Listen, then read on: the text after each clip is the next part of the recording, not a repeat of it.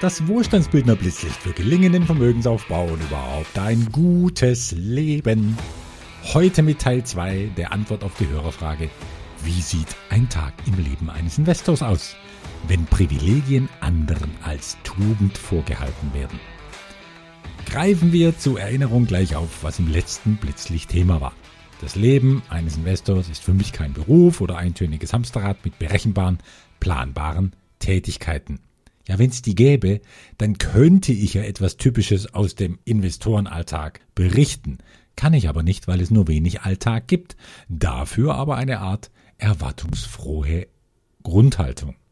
Und diese Haltung bezogen auf meine Rolle als Investor könnte so lauten: Welche großartigen Gelegenheiten lauern mir heute wieder auf? Mit so einer Haltung und diesem Gefühl der Vorfreude will man doch morgens aus dem Bett hüpfen, oder? Das gelingt mir gewiss auch nicht immer, aber ohne das Investorendasein hätte ich es wahrscheinlich noch viel weniger. Und dann war da noch ein Gefühl, das ich versuchsweise in Worte packen wollte. Dieses Gefühl, mich als Investor mit dem Leben zu verbinden, wenn ich Wertschöpfung finanziell fördern kann, die das Leben vieler Menschen berührt. Beispiele für die Lebendigkeit von Projekten habe ich für die dritte Säule Agrikultur und die zweite Säule Entwicklungsimmobilien gebracht. Jetzt will ich ein Beispiel aus der Säule 1 Infrastruktur dazulegen. Das Internet. Zählt das Internet zur Infrastruktur? Unnötige Frage.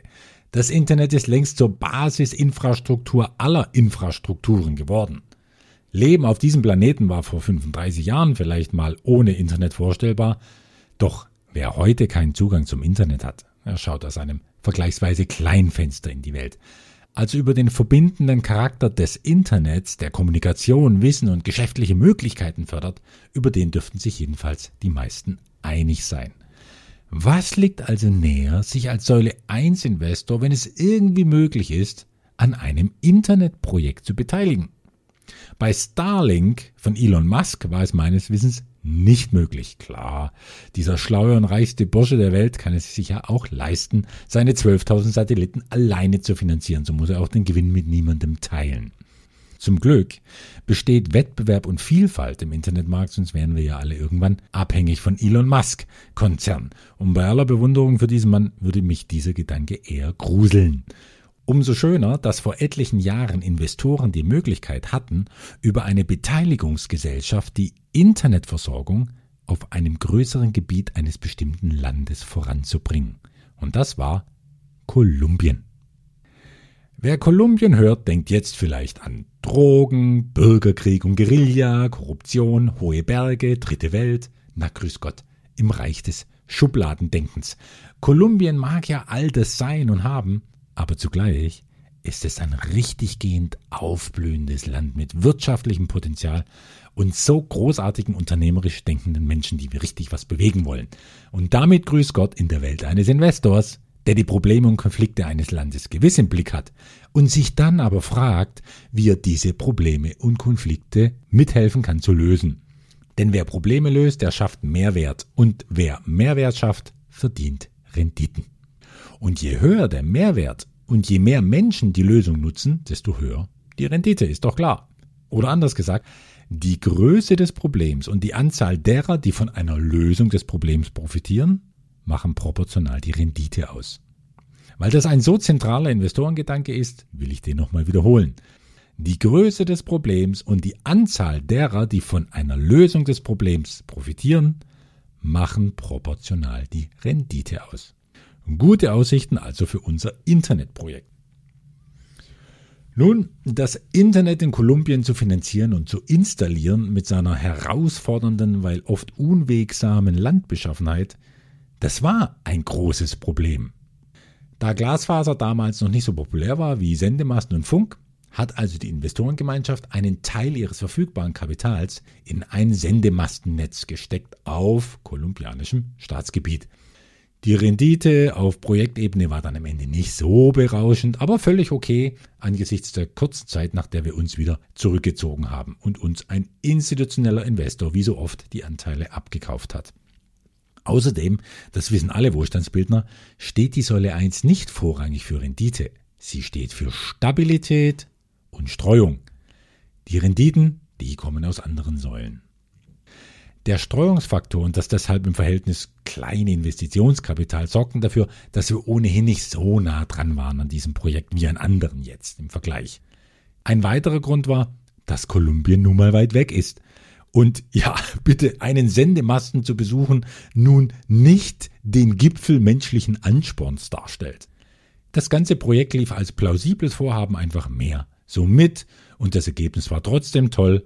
Heute haben rund 3 Millionen Menschen von den insgesamt 50 Millionen Kolumbianern zuverlässigen Zugang zum Internet. Tausende kleine und größere Internetshops sind entstanden, ebenso jede Menge Interessensgemeinschaften auch über weite Entfernungen hinweg, und die Unternehmer in dem Land bringen halt ihre Dinge voran, gerade auch was den Export ihrer Waren angeht.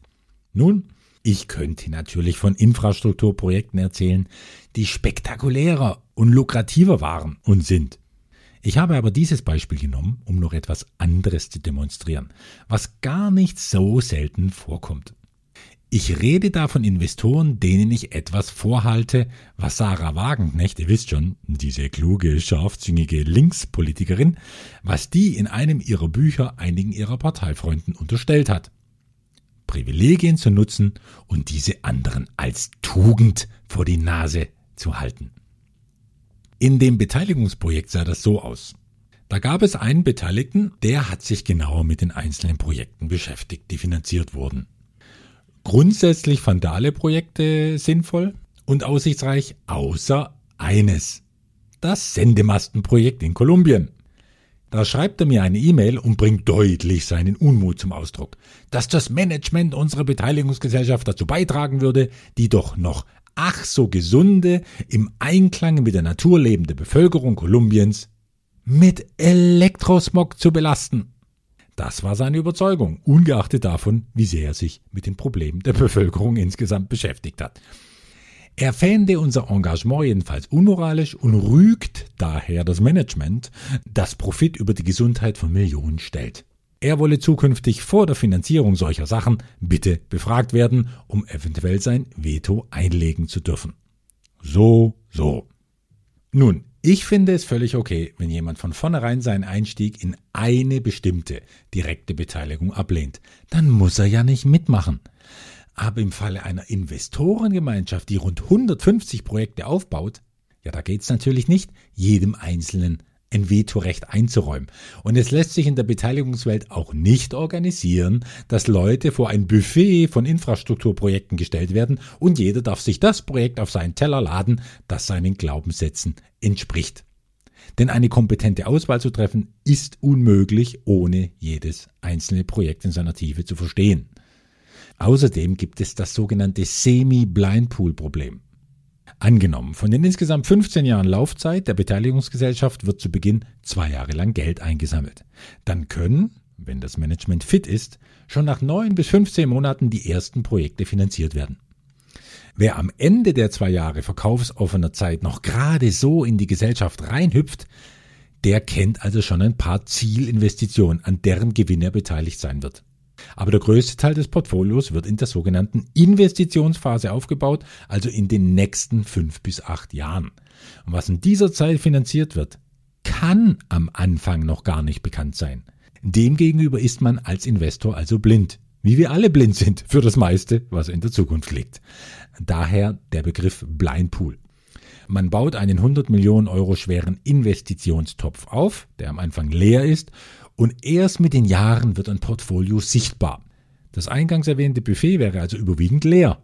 Da gäbe es gar nichts, was man sich nach seinem persönlichen Geschmack auf den Teller packen kann. Wie soll man dann als Investor wissen, auf welche Weise aber das eigene Geld verwendet wird? Und dafür gibt es die sogenannten Investitionsrichtlinien, die haarklein aufgeführt im Verkaufsprospekt der Beteiligung oder im Informationsmemorandum der Gesellschaft stehen müssen. Diese Richtlinien bestimmen, welche Projekte das Management im Auftrag aller Beteiligten finanzieren darf. Und die BaFin hat 2013 eine Instanz geschaffen, die ausdrücklich darüber wacht und dafür haftet, dass sich jeder Investor darauf verlassen kann, dass diese Richtlinien, eingebettet in ein Risikomanagement, eingehalten werden. Und deshalb verwaltet diese Instanz in letzter Instanz das ganze Geld und deshalb heißt sie Kapitalverwaltungsgesellschaft oder kurz KVG. Das Asset Management, also die Jungs, die die einzelnen Projekte an Land ziehen und betreuen werden, die legen jedes einzelne Zielinvestment der KVG vor. Und die entscheidet dann, ob die Richtlinien eingehalten werden in Bezug auf dieses Projekt und ob es finanziert werden darf.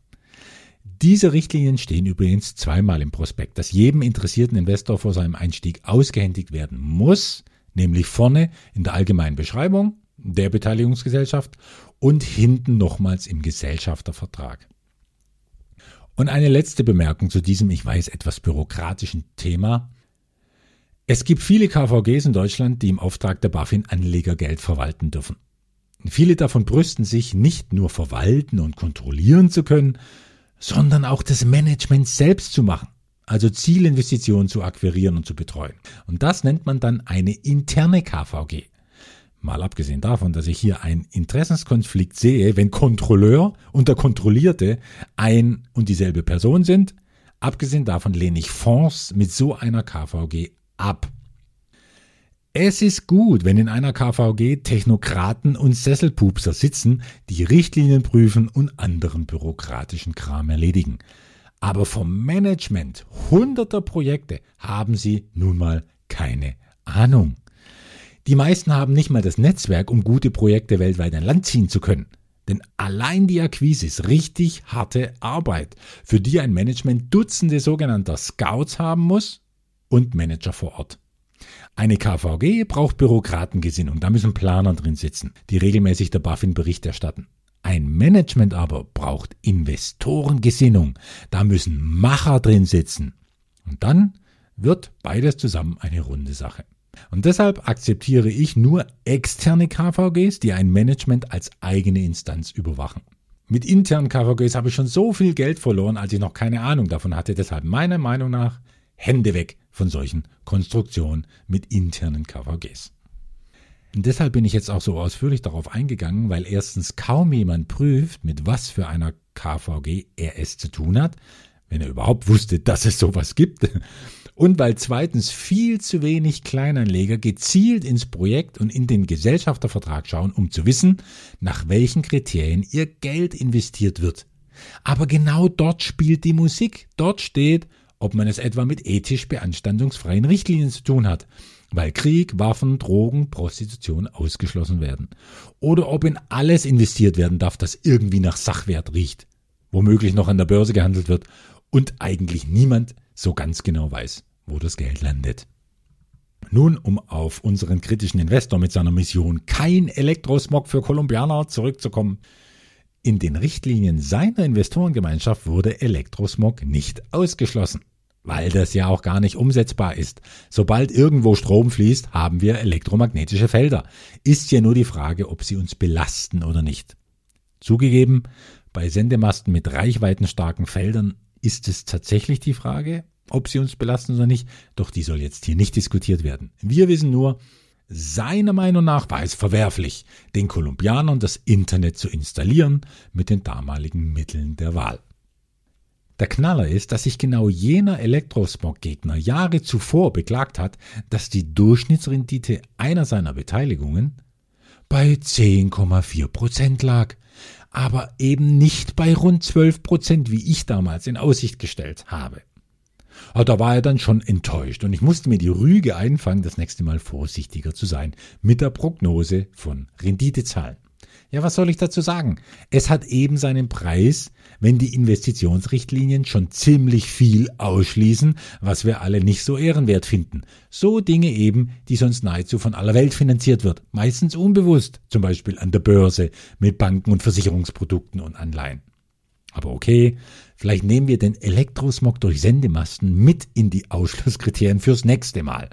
Dann halten wir uns vielleicht raus aus der Finanzierung von 5G, obwohl wir alle auch das nutzen werden, weil wir gar keine andere Wahl haben. Bis dahin aber schaue ich aus dem 3. Stock herunter und sehe unseren aufrechten Kämpfer für eine sendemastenfreie Welt, wie er in seinem Hybrid-Toyota das Navi programmiert, mit dem Handy kurz zu Hause anruft, ein paar WhatsApp-Nachrichten beantwortet und sich das Programm seines Lieblingskinos abruft, bevor er losfährt. Ja, da muss ich dann schon grübeln. Nutzt dieser Mensch jetzt nicht Privilegien, enthält sie aber anderen vor aus ach so tugendhaften Gründen? Wie auch immer, die Zustimmung der kolumbianischen Bevölkerung damals war jedenfalls überragend, als es um die Installation der Sendemasten ging. Ich finde, wir Investoren sollten allen Menschen das Bedürfnis zugestehen, auf das wir selbst bestehen. Das Bedürfnis nach Autonomie. Anstatt bevormundet zu werden, wollen wir doch alle entscheiden, mit welchen Chancen und Risiken wir zu tun haben wollen. Nächste Woche im Blitzlicht Nummer 10. Und im letzten Teil dieser Serie, wie ein Tag eines Investors aussieht, beschreibe ich, wie meine Tage so aussehen, damit ich wenigstens ein paar konkrete Antworten auf die ursprüngliche Hörerfrage liefern kann, auch wenn sie nur mein Leben betreffen. Vielleicht erkennt sich ja der ein oder andere Investor darin wieder oder findet Anregungen, die er selbst umsetzen kann. Derweil, ihr könnt es euch schon denken, wünsche ich uns allen ein Leben in Fülle. Euer Andreas.